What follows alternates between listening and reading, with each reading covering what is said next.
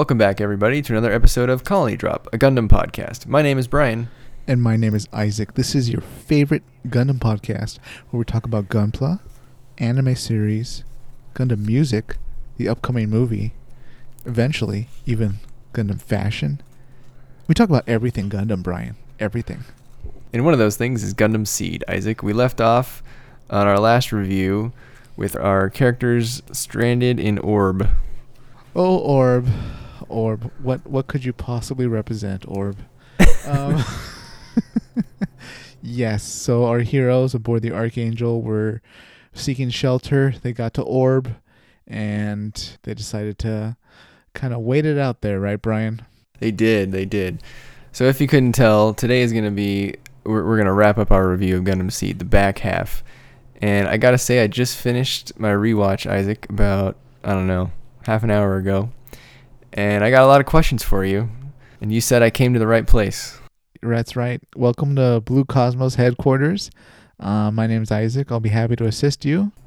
so, any questions you have, I'll be here to answer them. I'm excited. I got an after action review list here, or, or a post mortem list. Well, yeah, a lot of people do die, right? yeah. Um, so h- how would you how would you describe the plot of the back half of Gundam Seed? Because I feel like the back half of this show really picked up in both some good and bad ways. Huh. That's a good way of putting it. On the one hand, it reaches a, a level of being unbelievable. And then on the other hand, they really raise the stakes by, you know, bringing out the super weapons, an epic final battle, and they pretty much do their version of a Baoa Qu. And also uh, Solomon. Yeah, it's basically the same battle. The last like f- five ten episodes, they kind of all bled together to me. Right, yeah. Once they're in space, it pretty much turns into like I don't know, like the plants and what's left of Zaft is really all just in one spot and they just need to bring all their ships and mobile suits there and battle it out. Pretty interesting. Um, But yeah, I mean, a- as of last week, our heroes were in Orb, and uh, that you know they were being sort of secretly held there because Orb is quote unquote neutral. Wink, wink, nudge, nudge. Yeah, even though they they help design the Gundams and all that. Yeah, I don't know if you can call yourself neutral if you really do that. no, they're a nation of Earth, as was explained. But of course, our, our Zaft boys, uh, you know, they, they get in with some fake IDs, which I wasn't sure if that was like a meta commentary on the fact that these are these like young young children and they're really too young to be even fighting in this war. But But yeah, everybody will like nod and just believe that they're like engineers or mechanics or whatever the heck they were supposed to be, right? Yes, They're like, oh yeah, sure. yeah. yeah, so they get into Orb. We get introduced to a lot of stuff in the back half. Yeah. Everybody starts having mobile suits, whereas I feel like the mobile suits were maybe more special in the first half, and then all of a sudden, this in the back half, every nation gets a mobile suit. Naturals get mobile suits. You know, they're just handing these things out uh, like like candy here. I think right away we are greeted with Orb's new mobile suits, the M1 Astrays. What did you think of the Astrays, Isaac? I mean, I like the colors. To an extent, they're a little bland, I guess, but um, it's it's serviceable, I guess. I don't know. It kind of threw me for a loop, though. Like, really, Orb can afford like essentially mass-produced Gundams, but the rest of the Earth Alliance, they just put out these, you know, essentially blue GMs. so I was like, uh, Their look is a lot better than their success. exactly, yeah. They're they're essentially GMs that have like the cosmetics of a Gundam. Yes. Because battle wise, oh, they one shot from uh, one of those strike daggers, yeah, you'll go down. yeah, they're toast. Because like I think in the back half we definitely reached the point in the show when all of a sudden all the grunt suits become made out of paper. Like Right. in the beginning of the show, right? Even the Jins were sort of tough. Like they Y- took a few hits. Kira had a hard time. Yeah, Yeah, but now in the back half, the Jins, the Strike Daggers, and the Astrays, they just f- fold. Like you flick them the wrong way, and they they just crumble, which is unfortunate. But so it goes when you're when you're an I- army builder grunt suit. in their defense, though, we're reaching the point where like the Earth Alliance, well, pretty much anybody on Orb, so Earth Alliance and Orb, they're fielding beam weapons left and right. Like they don't even use like machine guns anymore, or you know, conventional weapons. Like Zaft is still doing that for some reason with like, you know, Jins with uh, machine guns. Yeah, that's true. I guess the Jin sword is like the equivalent of the Zaku Heat Hawk, right? Right, except the Heat Hawk superior because it's so much lighter and thinner, and the the Jin sword is like, I don't know, it's too chunky for its own good. Yeah, that's fair. Yeah. So we see these Astrays, and uh, the Morgenroete mechanic Erica Simmons gives the seed factor a name or or defines the acronym. This show loves its acronyms, Isaac. This is probably one of like ten acronyms we get in the back half. Dare I say this is the first time we've seen Gundam presented as an acronym? Uh, I think you're right. If I remember right, did it have two different acronyms in this show, or was it the same acronym both times? That's a good point. I just remember it being one, which was oh god, this is a horrible acronym. General purpose utility non discontinued. uh, never mind. I don't even want to say it. I don't want to give it credence because it's nonsense. Anyways, continue. yeah, so we've had Gundam, uh, and then she says that SEED stands for Superior Evolutionary Element Destined Factor. oh god. And she, she basically just says, I think Kira is better than all the other coordinators. And that that's kind of all we got out of her, which was strange. So she's going to like monitor this guy. So Kira makes makes her a new operating system for the Astrays to make naturals be able to pilot mobile suits. It actually allows Mu to pilot the strike later on in, in Kigali. Thick-headed natural moo. yeah, but this actually leads me into a, a point I want to ask you about. Uh oh. So do it. uh, Archangel refuels in Orb, uh, but the Zaft boys they they know they're there because Birdie flies out and goes to Athrun, and then Athrun and Kira we get this good scene actually where they they have to pretend they don't know each other in front of the other Zaft boys and in front of Cagalli, and Athrun gives Birdie back to Kira. So then the Zaft boys kind of lay in wait, right? And then they Right. attack when the Archangel as soon as the Archangel leaves. Surprise, surprise! The Zaft boys are, are waiting, and and Kira just kind of mows them all down for the most part. Um, he kind of embarrasses him. He embarrasses, especially Yzak. He, he embarrasses Yzak every time they fight. He either he's always cutting off his legs, cutting off his arms, his head, doing something. Whatever company makes the Duel replacement parts, they must be pulling in a lot of money. Probably like scarring up his face any chance he gets. And then that's the battle where uh, Kira kills Nicole because Kira's beating on Athrun. Oh, yeah. Ni- Nicole runs in and Kira kind of just slices him in half. Pretty gruesome death, actually. yeah, beam saber to the to the face to the Yeah. uh, Nicole's face, not his Gundam's face. yeah.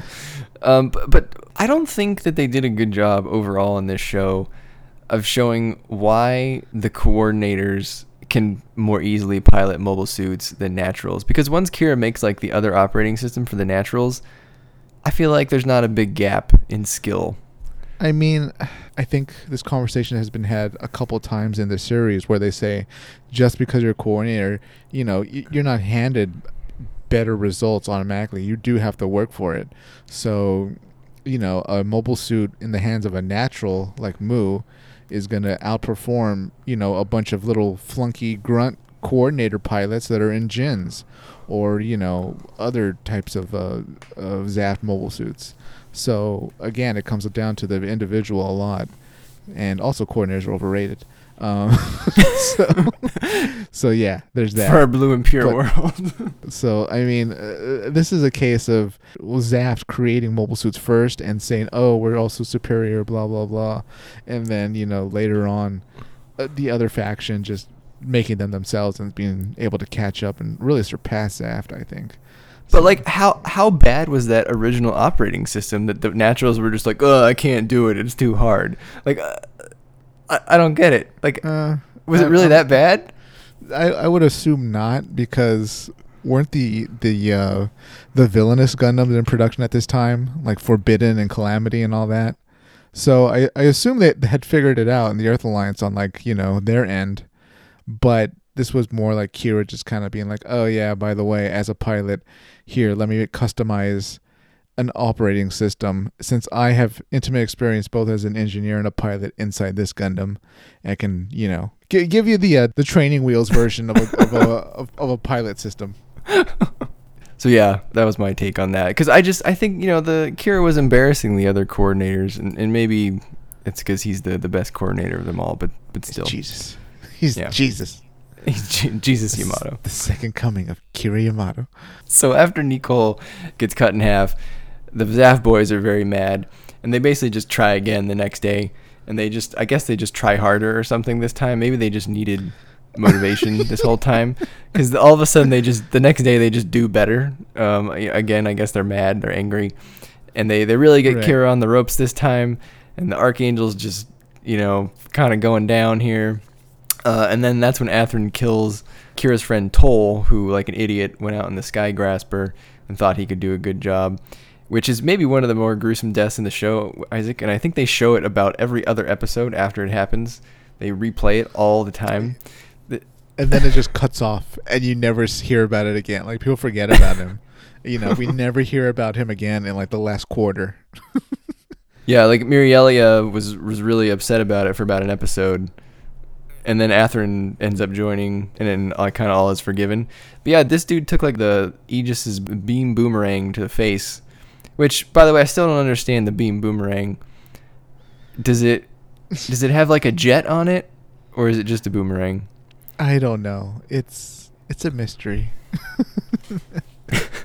it's powered by human emotion. I don't.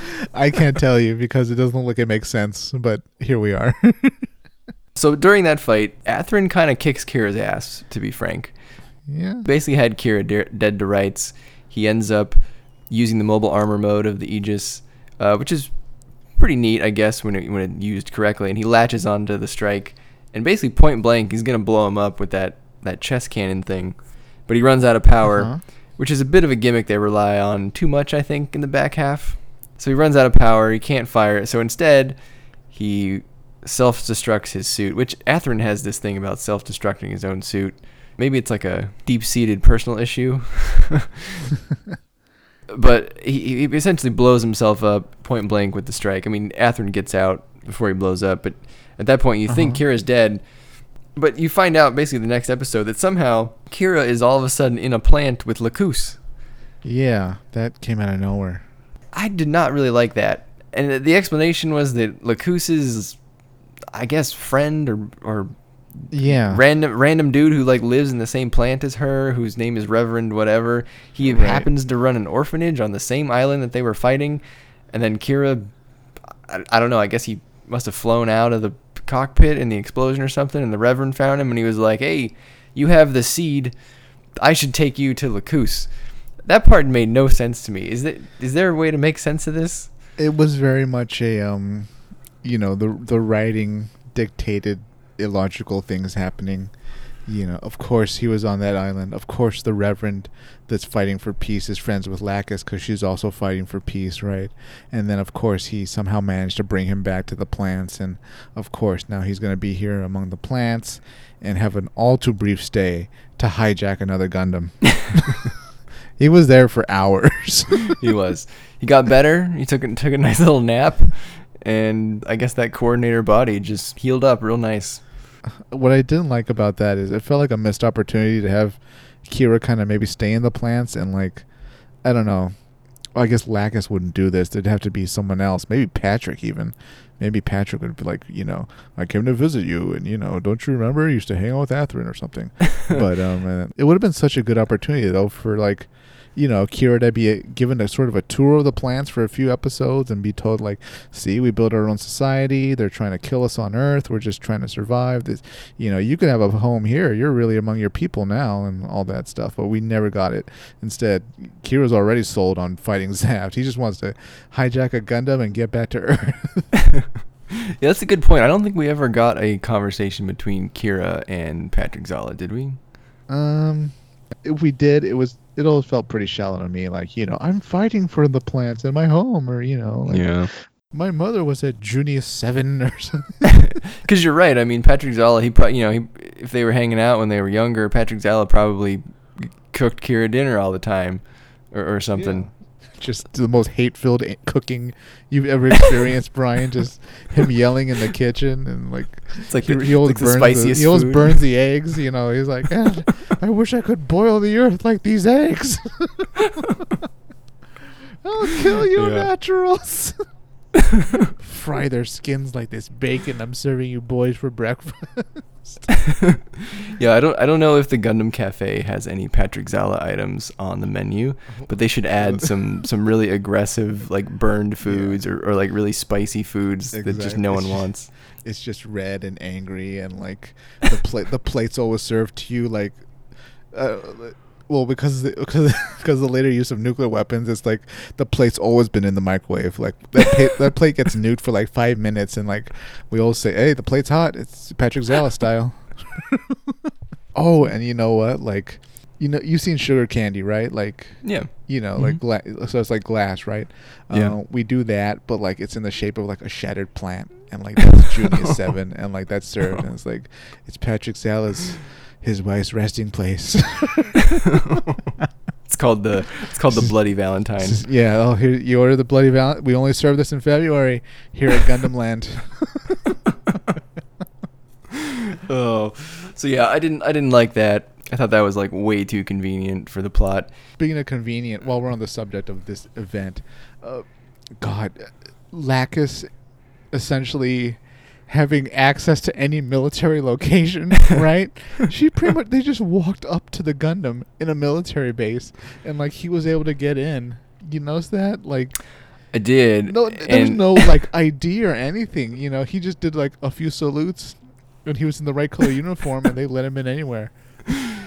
Yep, yep. It all goes back to our idea that Gundam should really have keys. Yeah, you got me. I mean, you've been saying this for years, Brian. I have. So many. Have. Every Gundam hijack in history could have been avoided with a key.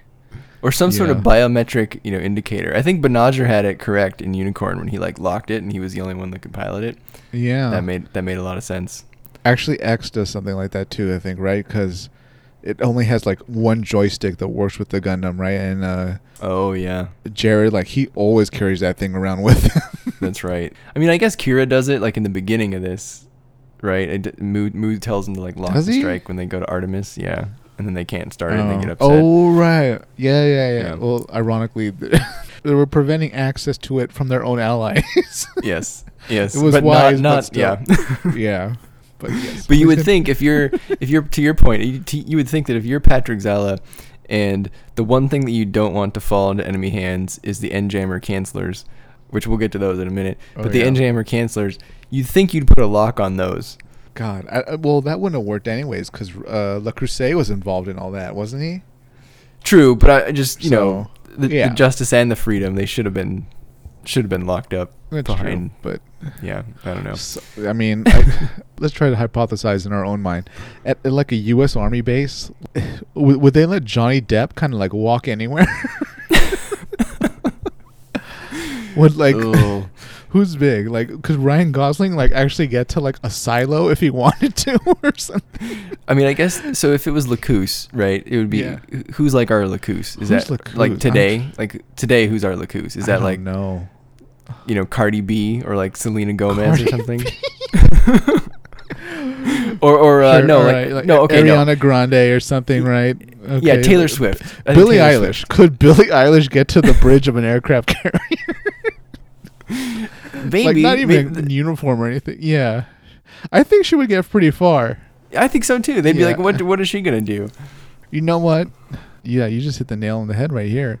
So all the enlisted would let her in, right? But the actual Yeah. officers, you know, they're older, so they'd be wondering like, who is this person? Is this like a senator's daughter? Is the senator on board or something? and then like it'll be too late. They're like she'll be on the bridge taking selfies, and then like you know, the captain will be like, okay, you need to leave. And then before you know it, Billie Eilish is piloting away your nuclear submarine. Yep, she, there she goes. she just stole the prototype. She's going to Zaft. She took Space Force's most fearsome weapon right from Mhm. out under our nose. All right, it made sense then in that case. there you go, Russia. We we gave you your plan. Enlisted will do anything for like a pretty smile. All right, continue. Um, so, you know, Athrun, on the other hand, he gets found by Cagalli, and Orb turns him over to Zaft because you know they're neutral; they can't keep people. And so when a- when Athrun gets home, this dude gets a promotion because he you know he blew up the strike, and he's he gets reassigned off a like uh, Rau's team, and he gets uh, he gets awarded with a new Gundam, the, the Justice Gundam, uh, which has the N Jammer Canceller Isaac. So this, what a terrible name. First of all, you, you don't just keep adding adjectives or, or nouns to the name. You, you got to come up with a new name. Not necessarily, Brian, because you know what Zaft calls the body armor of their infantry. It's called bullet cancelers. and the rain gear, the rain gear that all Zaft troops have, it's called rain cancelers. put So on your I put on your rain canceller this precipitation canceller. all hand soap that's available, it's called germ cancelers. now that we're in the rainy season here in uh here in beautiful California, like when you go out with your wife, are you gonna tell her like hand me that rain canceller? She's gonna. She's She'll not be gonna like, talk "What?" to me. Yeah. She's gonna schedule you for an appointment with like your doctor. Like he's saying funny things. Something's wrong with him. He's been in quarantine too long. Yeah. She's like, honey, this isn't a doctor. This is an infection counselor. Please continue. Ugh. so the the N-jammer canceller. I mean, I guess that is in the name, right? It it cancels the effect of the N-jammers. Uh, Sure. Basically, re-enabling or you, could just say nuclear reactor. yeah, it basically just allows you to use a nuclear reactor again. So then I got to wondering, like, how do N-jammer cancelers work? And I, I didn't I didn't look up too much into it, but in my in my head, I guess I didn't bother to like think how do N-jammers even work. First of all, that's that's even more of a leap because we can't wrap our heads around that, right? This is technology that like how do you stop a nuclear reaction from happening? You know, using like an, an energy field or whatever the heck they're doing. But please continue. I looked it up. So apparently, again, I spent five minutes with this on the wiki, but the the N-jammer works by stopping the flow of free neutrons, which I'm not sure how you do that. Uh, but obviously, it's some sort of energy field, given that they had to launch a bunch of N-jammers into the Earth, and you know they needed a bunch because they're only effective within a certain range. So there's some some sort of energy field, right? F- fine. it's a dirty coordinator technology. I can go with that. Um, so the N-jammer canceller, I, I looked looked up how that must work, and in my head I was like, okay, it must create some sort of localized field that cancels out the other field, that which then enables you know whatever the N-jammers were were stopping, and that's actually basically what the wiki says. It, it says anything that uses a nuclear reactor has to be equipped with an N-jammer canceller because it basically creates a localized sort of anti N-jammer field, something small. yeah. But I was like, well, that doesn't really answer how it works, right? So then uh, it just says that they're they're based on some material that's found in abundance on Mars, but the people who mine it on Mars keep it secret. So it's just kind of like a it's kind of like an unobtainium. I was about thing. to say that is exactly what we call it. It'll be unobtainium. Yep. It's, it Yep. stops it stops uh, nuclear reactors from working. How does it work? Uh, it's made out of unobtainium. I knew I had asked too many questions when it when I got to the the sentence that said, "Well, it, it uses materials from Mars," and I was like, "Ah, I bet it does," because you know what? Mars wasn't mentioned at all in the show. I dug too deep. Cut to like Mi- Mikazuki on Mars, like mining this material. Oh, what, you- He has no what if it's all related? Yeah. Maybe. Oh, it is. Turn A. Turn A. Everybody. There you go.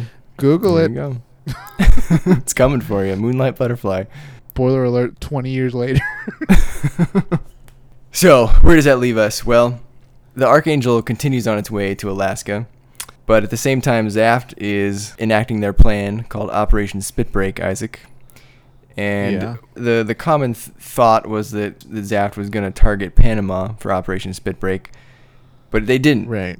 What did they target No. instead? They targeted Josh A. All the plans to attack Panama were a distraction. They don't even care about the spaceport, Brian. They don't even care about the mass driver. All they want to do is wipe out the bulk of the Earth Alliance remaining military at Josh A. Also known as Joshua. Actually, they call it Joshua, huh? Some people call it Joshua, and some people call it Josh A. I did notice that Ramius called it Josh A. like towards the end of the show. Yeah. But I think before that, people were saying Joshua, which is more of like an acronym think- version of it. Yeah, well, yeah, I think the acronym is literally Josh A, but everybody probably, you know, in Yeah, they the just add the says U. Joshua. Yeah. you know, which I I assume it's Joint Operations Strategic Headquarters, Alaska. That makes sense. I don't know what the actual acronym is, but that I hope Our it's that. acronyms in the Earth Alliance are better than the acronyms in Zaft. Those dirty coordinators. Please continue, bro. but there's a lot of like 3D chess going on here because uh, apparently the Earth Alliance anticipated this and they built this massive super weapon. Who could have told them? Yeah, I, I don't know. This massive super weapon underneath the Alaska base. And what is that called, Yeah. Isaac? I think it's one of your favorites. Oh, this is a beautiful thing. This is a super weapon called Cyclops. I think it's spelled all caps, but they I don't think they ever tell us what the uh, the acronym is. So Cyclops, when they show it, it's like this massive, massive cavernous.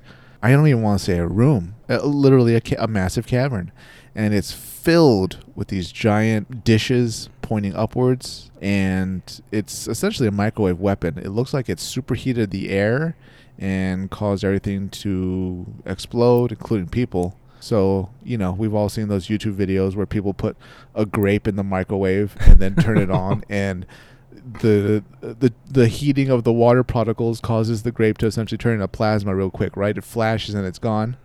That's pretty much what this weapon does, except in like a massive area for, you know, hundreds of square miles it seemed. It was not pretty.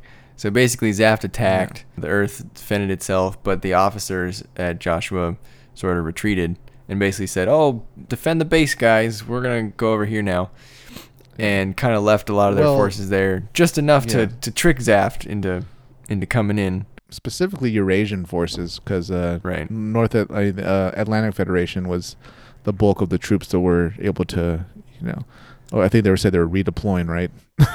They're conveniently redeploying. Yes. Uh, Before that happened, though, we got a good another instance of Rau being Rau and maybe him having an ulterior motive here because he actually found out about the Cyclops system before the Earth Alliance used it, but he didn't bother to tell Zaft, right? He could have told Zaft and said, "Hey, everybody, don't go any further," but he didn't. So clearly, Rau is not exactly 100% aligned with Mr. Zala. And as a result, Good.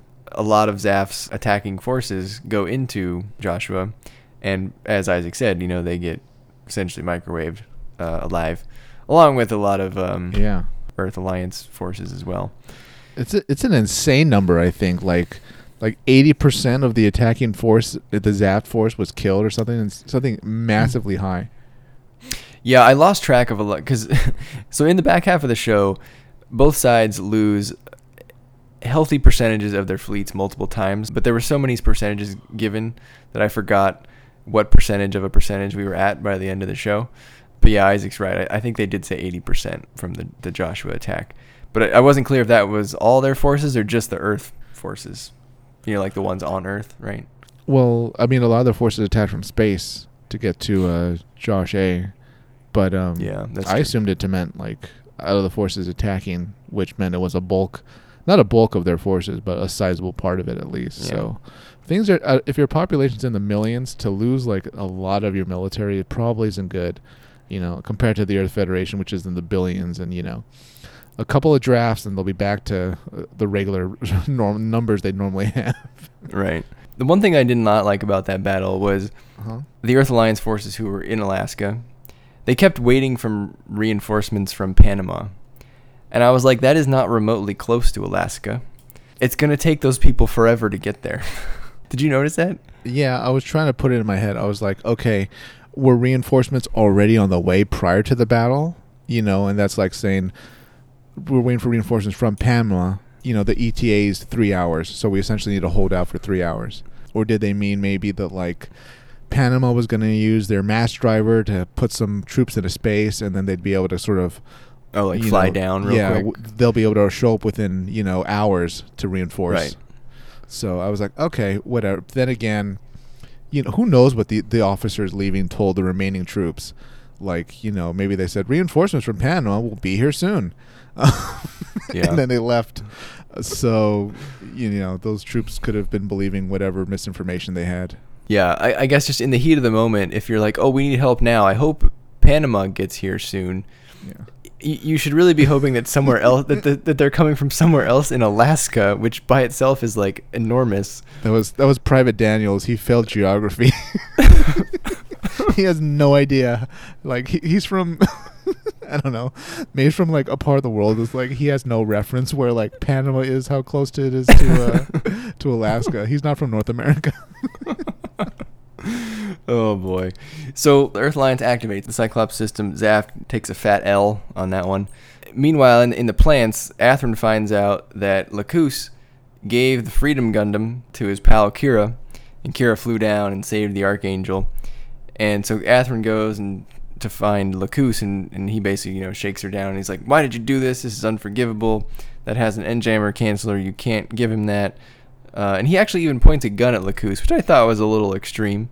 Yeah. Didn't think that was a good look His on Athrun's character. well. Yeah, uh, yeah, just a smidge, huh? Things are bad, just take out a gun. Oof. So then, what I thought would happen next was really strange. And again, I don't know if this is where they wrote themselves into and they needed to get to the next big set piece.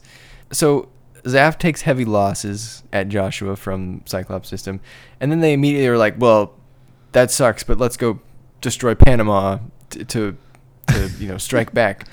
And then, if I'm if I'm remembering right, Isaac, they go to Panama and they basically just like take Panama without any trouble. Yeah. They're, in trouble like really briefly when the Earth Alliance brings out the strike daggers, and then all of a sudden it's like, oh, you know, uh oh, Earth Alliance has mobile suits now. Watch out! And the strike daggers are doing a number on the Zaft suits. But then Zaft uses this like I- I don't know, was it an EMP thing that only affected the Earth Alliance yeah. suits? But how did it only affect the Earth Alliance suits? Am I dumb? How did? maybe Zaft was like clever enough that they they were like, okay, even if they send out their own mobile suits, the Earth Alliance and Naturals are dumb enough to not have EMP shielding. You know, we've had EMP shielding since day zero, so let's let's use an EMP weapon on the off chance it'll work. And guess Well- what? It paid off. yeah, it, I'd say it worked because it like annihilated basically all the Earth Alliance. Yeah. and Zaft t- took over Panama.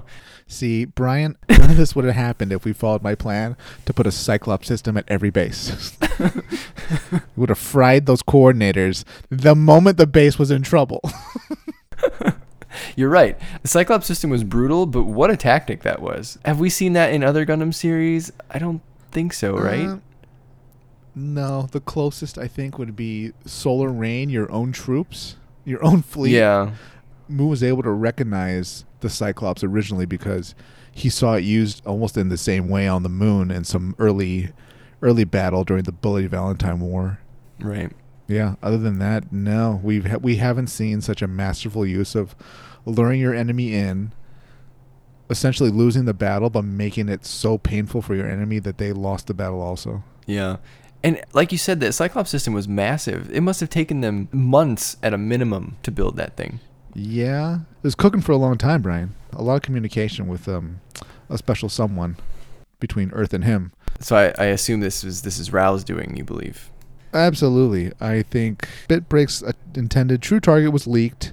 Moneybags uh, Muruta Azrael was able to, you know, kind of put the pedal to the metal in terms of getting a Cyclops system where it needed to be, and then you know everything else just fell into place. So uh, the thing we haven't discussed yet is now we, we enter the moment of, of great decision for our, our protagonists here. So while our heroes were at Alaska, it was it became clear to them that the Cyclops system, you know, was going to go off, and they had to make a choice. Uh, That was to either continue obeying their orders from the Earth Alliance, or sort of go rogue and kind of abandon the abandon the mission. Well, Ramius ended up telling everyone that the Cyclops system was there, and you know basically told everyone to flee because they were going to die. Now, obviously, a lot of people still died, but by doing so, they can't really go back to the Earth Alliance. So instead, they go to Orb, our old pals at Orb. We're now back at Orb. We're going like to Orb and back, and from Orb now we're back at Orb, going in circles here. and here, your your pal Azrael now becomes a main character at at, at this point, Mr. Thank Blue God. Cosmos himself. Someone with some sense. Finally, the adults are in the room. Isaac loves his dictators, uh, or his wannabe dictators. May I just say that that is a a fine suit, sir. It takes a lot of confidence for a man to wear a teal suit in any time frame or any timeline. Have you seen his Instagram and TikToks? Like he's so popular with his teal suit. I bet him and uh, Billie Eilish, or maybe they do some TikToks together. Probably, yeah. Why not? I mean, the, the color palettes, it's a match. So, Mr. Azrael here, uh, this part of the story moved very quickly, right? Uh, we found out that now the Earth Alliance they basically lost all their spaceports, and so they need some more spaceports. Their or their mass drivers essentially. And Orb happens to have two mass drivers. Mhm. So Azrael's like, "Hey, we should just go take theirs," and it's time for them to choose a side. They they can't be neutral anymore. And so he he basically tells like the Earth Alliance Council, "Hey, I'm gonna go persuade them." And then that like the next scene is literally him and like all of the Earth fleet just like heading to Orb. And I was like, "Wow, that was like that escalated quickly." Did you, did you notice that? Yeah, it was. I mean, I'm not sure. What did he tell them? You think like it's okay? Like I'm going with the ambassadorial, you know, fleet. It's it's just a few ships, guys. It'll be all right. And then like he ends up taking like the fleets from like all like from like five of the oceans.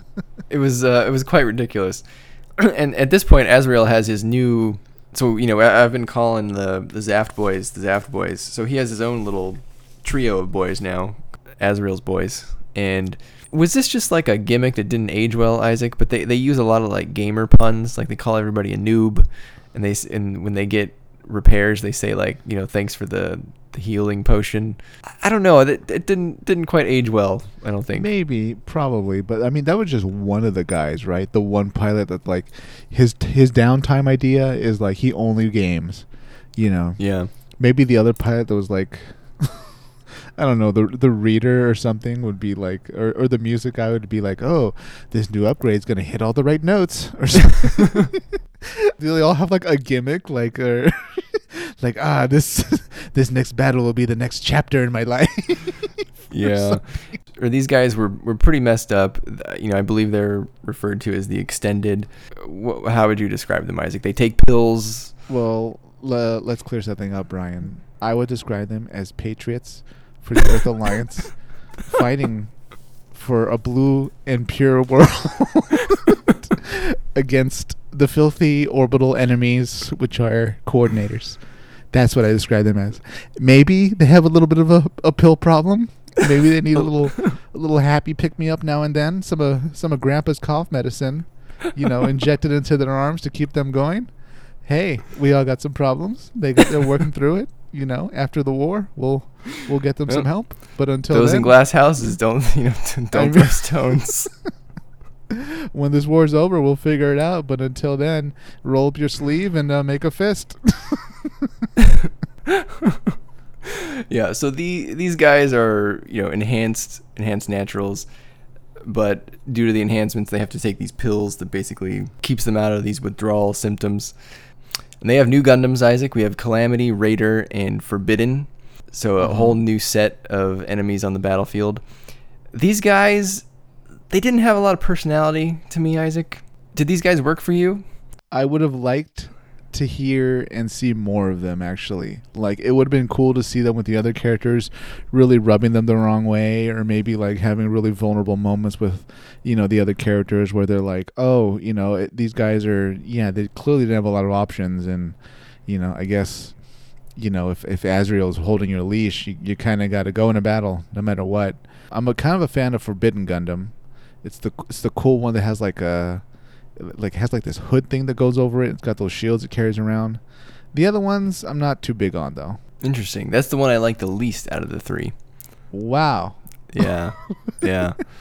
Well, which one do you like the most? Let me say that. Calamity, I think, looks good and it would fit right in in like Gundam X or Gundam Wing. Yeah. That design strikes me as very Gundam yeah. X. It reminds me a lot of Gundam Leopard from Gundam X. okay. Um, I like it because it has a it's it's green. It's kind of neat. We don't see a lot of green Gundams. It's got a decent color scheme. Seems like a cohesive design. Raider's the one that turns into like the bird mode, right? Yeah, a little quick flight mode thing. Yeah. Okay. So the the the Gundam mode I think looks like an aerial bot. from Transformers in in a good way. The aerial bots are one of those like combiner teams that combines into like the bigger Transformer. Oh my God, Brian! If you squint your eyes, it's Starscream. Yeah, right. It look it looks like a Transformer. they made Starscream. Yeah, totally. Absolutely. And there's an aerial bot that has like a black and red color scheme. I forget which one it is, but Transformer if there's a Transformers fans, they'll know what I'm talking about. Yeah. Um the bird mode is cool, except I I could never take that stupid Gundam face in the bird's chest seriously. Like it'd be flying Yeah. towards you and there's like a Gundam head there and I was like, "Oh, what what is that?" a little silly. Um, so that that always threw me off. But be, besides that, I, I thought that one was okay. Um, Forbidden, I don't know. It, it just I didn't I didn't like the beam curving gimmick. I thought that Uh-huh. was kind of silly. My logic with that is, why didn't we put that on everything? Like, you don't even really need a point at this point. Well, why is Mirage Colloid not on everything? God, I Yeah. mean, we, we can't, uh, well, writing reasons, but in episode zero, if the Earth Alliance put like Mirage Colloid around like five ships and got them to the planets without being noticed, the war would have been over in minutes. yeah, put put the Mirage Colloid on the nukes. yeah, I mean, they would have never, they would have no idea where they're going. All right, anyway. Yeah, I don't know. I just I didn't like that hood thing. I thought the backpack was just too big. I actually thought the like the just the base Gundam for Forbidden looked pretty good. It reminded me a lot of like Gundam Mark II. uh-huh. But yeah, I don't know. The, the the hood thing looked like a like a Zeon amphibious mobile armor.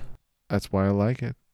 oh, there you go. I'll admit though, it's a it's a bit of a clunky design. Like to an extent, it might be half baked. It's got those big clunky shields, right? Its Yeah. whole hood little turtle shell backpack thing that it does is maybe a bit too oversized for it, but I don't know. It's got a special place for me. I'm like, I don't even I couldn't even tell you which one of the extended pilots it. You know, they're just replaceable to me. But Right. Absolutely. That well, that's my point. Is that we only knew them together and we didn't know any backstory.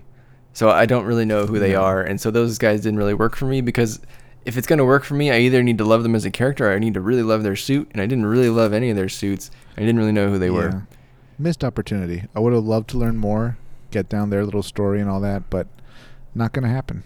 I think it would have been neat if when they came out of their I don't know extended mode, maybe they got more sane, and we we could maybe hear more about them. Oh, they were like pretty sympathetic or nice guys or yeah, something like that. some- you know, Yeah. maybe more of like a Dr. Jekyll, Mr. Hyde kind of thing, rather than just I'm crazy Maybe. all the time. Yeah, or they turned out they were like students that yeah, I don't know, they were with Kira or something, or I don't know. Yeah, Maybe they'd they'd run across the other characters, or, you know, earlier in their lives or something, and now they're adults. yeah, Who knows? totally. And maybe it's just too many characters, too little time at this point, right? Because we're we're in the home stretch here. Yeah, it was more okay. We had to introduce bad guy Gundams under Azrael's essentially direct control. Who would pilot them? Pretty much bad guys. Okay, here are the Yeah. bad guys. That's it. Yeah. The one thing that the Forbidden did have going for it was it had like the beam deflection stuff, Uh-huh. which basically made the Freedom Gundam pretty useless against it. And Kira kept just kind of shooting him with the beams, and I was like, Kira, it's not working. And for for how smart Kira is, he really didn't change up his strategy too much against Forbidden. And every time he'd shoot him, the Forbidden guy would just kind of laugh, and I was like, ah, this again. I mean, in Kira's defense, like he's usually fighting like 15 mobile suits at once. So, you know, it becomes a shooting game at that point, right? yeah, that's true. So yeah, also here's where Mu gets the strike. You know, Orb fixes the strike after Athrun kind of blew it up. My understanding is it only happens in the special edition, which is what we watched on both. Both Isaac and I watched this on Funimation's new service. It's the one that has the new dub. Uh, and Mu equips all the striker packs at once to become the the perfect strike. Uh, and I was like, what a boss move that Mu. What a good what a good guy. and he, here's also one of his best lines of the show when when he finally kisses Ramius because now they're not like technically yeah, the rogue. yeah they're they're rogue. They can do whatever they want. I mean screw the chain of command now. So he, you know he just goes ahead and kisses the captain. And she says oh i apparently she had a boyfriend before and he was a mobile armor pilot and he died. And he says good thing I'm pilot a mobile suit. I was like ah got her. Got her got her Mu. That was smooth. So Uh, Okay, then this is another. So similar to the Reverend thing, Isaac. This next thing really bothered me. Okay, so uh, our our heroes are holed up at Orb, and Orb is gonna have to make a stand now because Azrael is coming, and he's basically saying, "Hey, you're gonna join Earth, or you're you're done. We're gonna take you out." So Orb decides to not give in and make a stand. Fools. That's those fools, and um, and it's not obviously not going well, right? So they retreat, and their plan is to send this ship called the Kusanagi into space, um, and it's basically like a proto Archangel. It's kind of the same ship, which fine, that's fine. You can do that. So Lord Uzumi, he reveals to Cagalli that he gives her the picture that K- Cagalli and Kira are siblings, and then he he makes Cagalli get on to the Kusanagi, and then him and like the other important people in Orb blow themselves up. Why didn't he just get on the ship? There was no need for him to blow himself up. They they could have remote detonated the, the place. That served no purpose. That was so stupid. I mean, I guess so, yeah, but I don't know. I'm trying to think. Like, well, it couldn't be a bomb that has to explode by like the hand of the Lord and like his little, little local surrounding supporting lords, right? Those other guys there, right? Maybe Yeah. it was a case of like he felt that so many had died on Orb during the course of the battle that it would be wrong for him to leave. You know, if the nation will fall, the Lord must fall with the nation. I guess, but he could have still he could have blown it up, got on the ship and pretended to have died, and then came back later on when they solved when they sorted out the conflict. It just it doesn't make any sense. If it makes sense to sacrifice yourself if uh, you had to, right? So, for example, in uh, Rogue One, the, the sacrifice made sense there because they had to be on the planet in order to do the thing that they were trying to do. Here, he literally says, "Ah, bye. I really, it really sucks. We have to do this." And then he like walks back down the ramp, goes into the thing, pushes the button. We don't need to do that. Come on. Yeah. I mean, on the one hand, you have a really valid point because can you imagine, like, from a political perspective, how how much more weight it would have if Lord Uzumi was like, you know, in space saying, you know, the clearly the Earth Alliance is being run by like, you know, warmongers because they leveled our peaceful nation where we're neutral. You know, just him essentially being a mouthpiece for why the war needs to kind of close. Maybe they could have even kept him going to like the final episode where he could broker the peace. You know. Yeah. Absolutely. Yeah, but So I don't know. That really bothered me. Yeah, for for, for Cagalli's development, they needed him to go away. Yeah. Yeah. And it was dramatic. I get it in the show, but if you stop and think about it for a sec, I was like, ah, that makes zero sense. She's like, you can get on the ship. There's like so much room. yeah, there's plenty of room. You know, you could even take all of his friends. It it, it wasn't. Ensign- they weren't Ensign cramped. Brian over by the window, like, hey, is he coming? nope. They're we're good. We're just gonna blow I ourselves just up now. finished be preparing his room. yeah. Oh yeah, yeah. So the Archangel and the Kusanagi they lift off into space and they decide to go to these abandoned colonies called at Lagrange Point Four. If you want to know what a Lagrange point is, go listen to our uh, Uh-huh. space colony podcast where we talk about Lagrange points. Look at that, Isaac. Like Good. 30 weeks ago, we covered that. well, you know what? It's coming back. We can see the future. if only Lord Uzumi could see his own death coming. and so they lift off into space, and things are not going well in Zaft. Lacus is now like on the run. She's broadcasting anti-Zaft propaganda or anti-Zala propaganda, I should say. And I think here in the special edition, Isaac, I don't know if you caught it, but they added like a Shinn cameo and a Rey cameo. I think it was around episode 39-ish. huh. Um, they showed him at like uh, it must have been like a training academy or something. It was it was real quick. They, they, I was like, oh, is that Shinn? And I think they went at, they went and added that in in the special edition. No, to, you know, I didn't catch it. The only thing I like, the only time I think about Shinn is when like Orb is being evacuated and like the battle's pit, you know, happening. Then I'm like, I Mhm. wonder if I'm gonna see Shinn, or like I'm like, oh, that could be Shinn. Yeah. that burnt bunch of trees. so sad. That's what you Uh, get for supporting the coordinators. Anyway, Um, so yeah, it's not going well. Uh, Mr. Clyne, Lacus's dad, he gets hunted down and killed by uh, basically Patrick Zala's uh, goons. Pretty brutal death. They kind of just barge into his house and shoot him. yeah, not even like an attempt to arrest him. You know. Nope. Well, like politically, things in Zaft, I guess, were really unstable. You know. yeah, Patrick Zala really wields a lot of power in this in this nation. Yeah, I mean, say what you will about the Earth Alliance, Azrael still kind of has to go through the formalities of, of the, the little you know committee that they that they run things with. Yeah. you can't march in there with goons with guns and like say, okay, we're gonna get the nukes. He, he essentially kind of had to ask for permission and convince them. yes. Azrael smartly deduces that freedom and justice are running on nuclear power. And then we get a, a bit of a flashback, very quick. A- am I interpreting this right? That he basically hates coordinators because he got beat up by them as a kid? yeah, I mean. I don't know if that kid took martial arts or something, but he was able to fight like six naturals at once, right? he did. He really just kind of, you know, flipped one one way and another the other. And I was like, oh, got Bruce Lee over here. Right. Sometimes, yeah, you picked the wrong coordinator to try to like gang up on because like if it was anybody else, they would have been, you know, they would have won. It would have been a curb stomp. But he picked like the one guy whose like mom was like a jujitsu champion or something in the plans. so he- yeah, and then to make matters worse, I think Azrael's mom like slapped him. He's like, "How dare you say you wanted to be a coordinator, or you wish you were a coordinator?" Cause slap.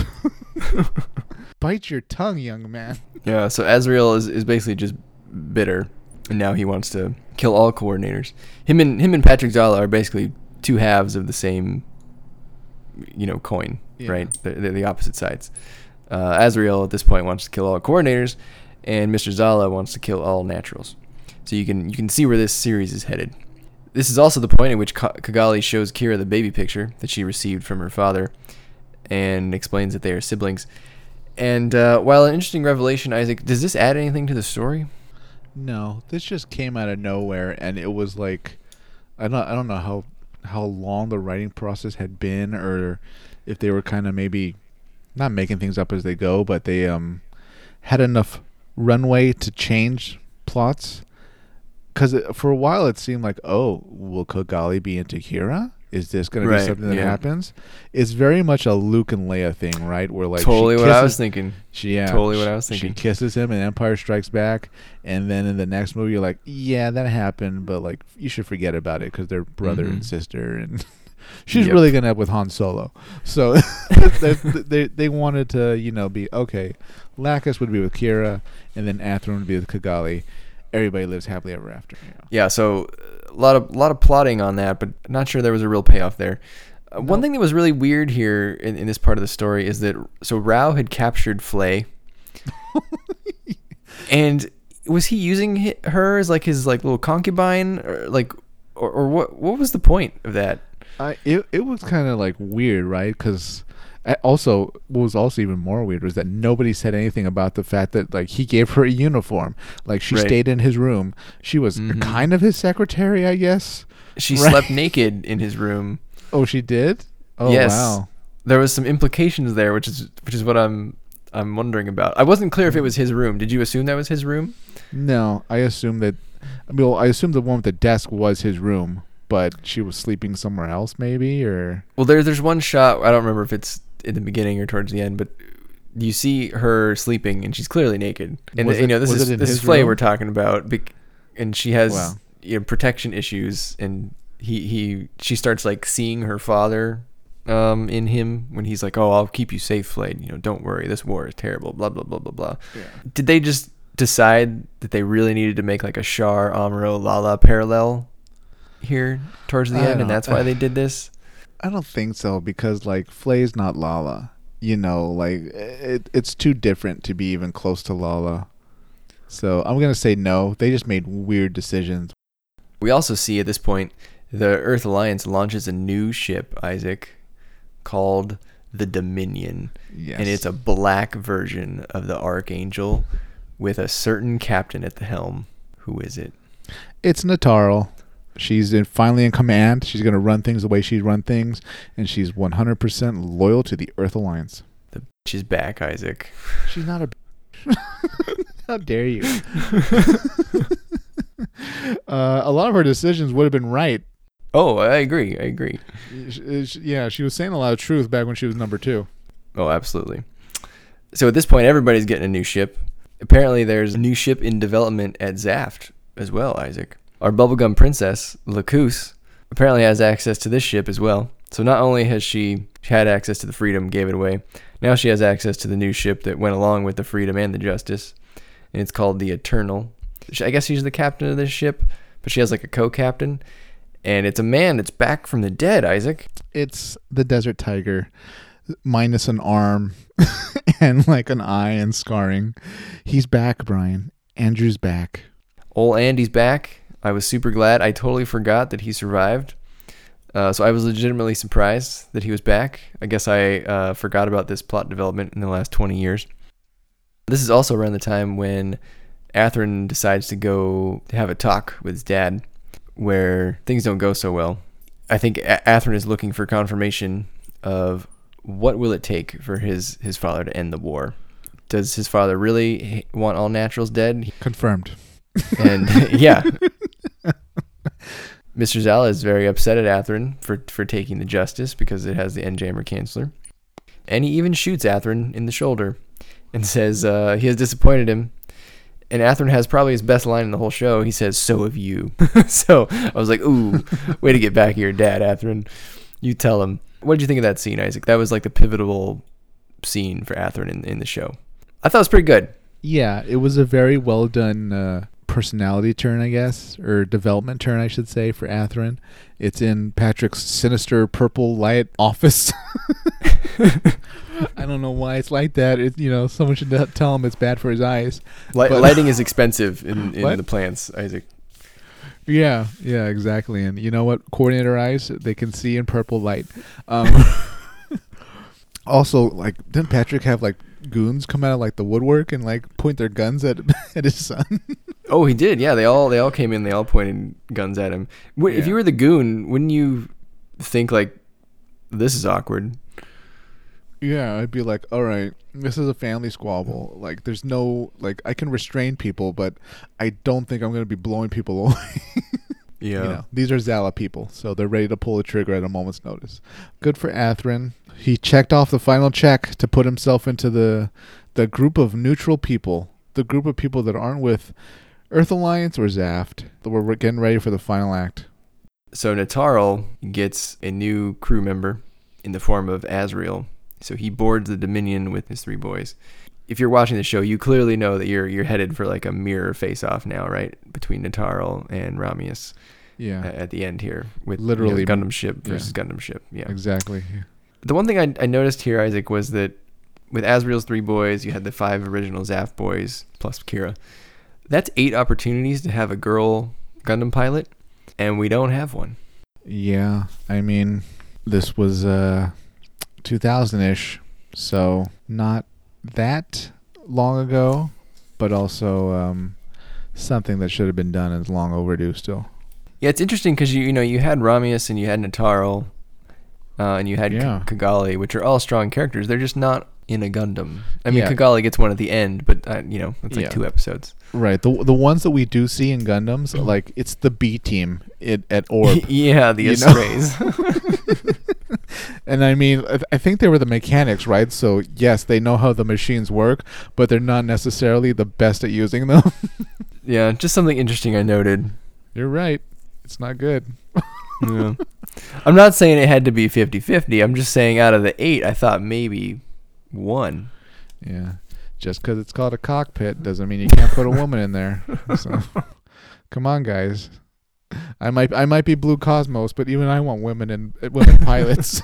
so And I'm not saying it's uh, you know uh, a knock on the show. It's just interesting that we have this sort of big movement today, and now you go back and you and you kind of sticks out a little bit um, Yeah. on the rewatch. So yeah, it's like wow, it's kind of glaring.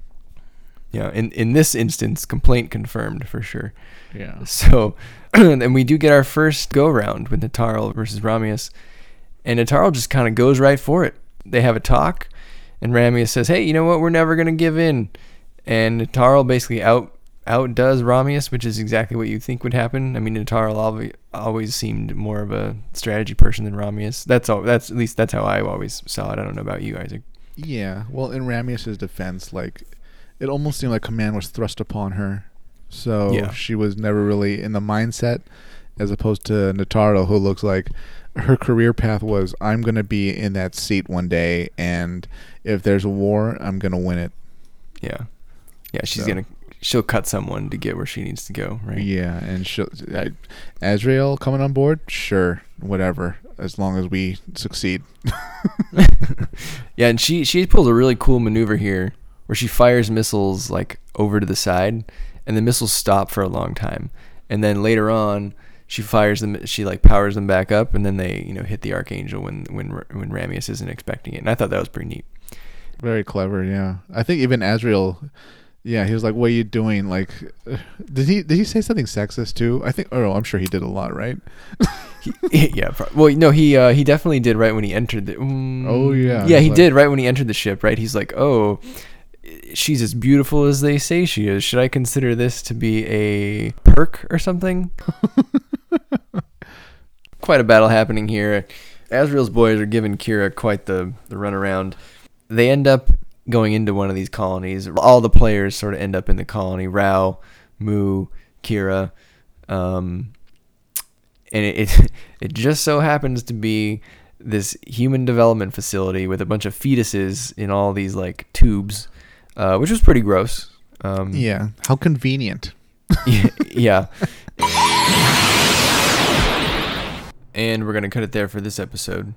Next week we'll conclude our review on the back half of Gundam Seed by asking all of our lingering questions and of course getting Genesis. Please like, comment, and subscribe. You can find us wherever you get your podcasts and on Twitter at Colony Dropcast. Until then, keep those Minovsky reactors warm, stay safe out there, and have a great week, everybody.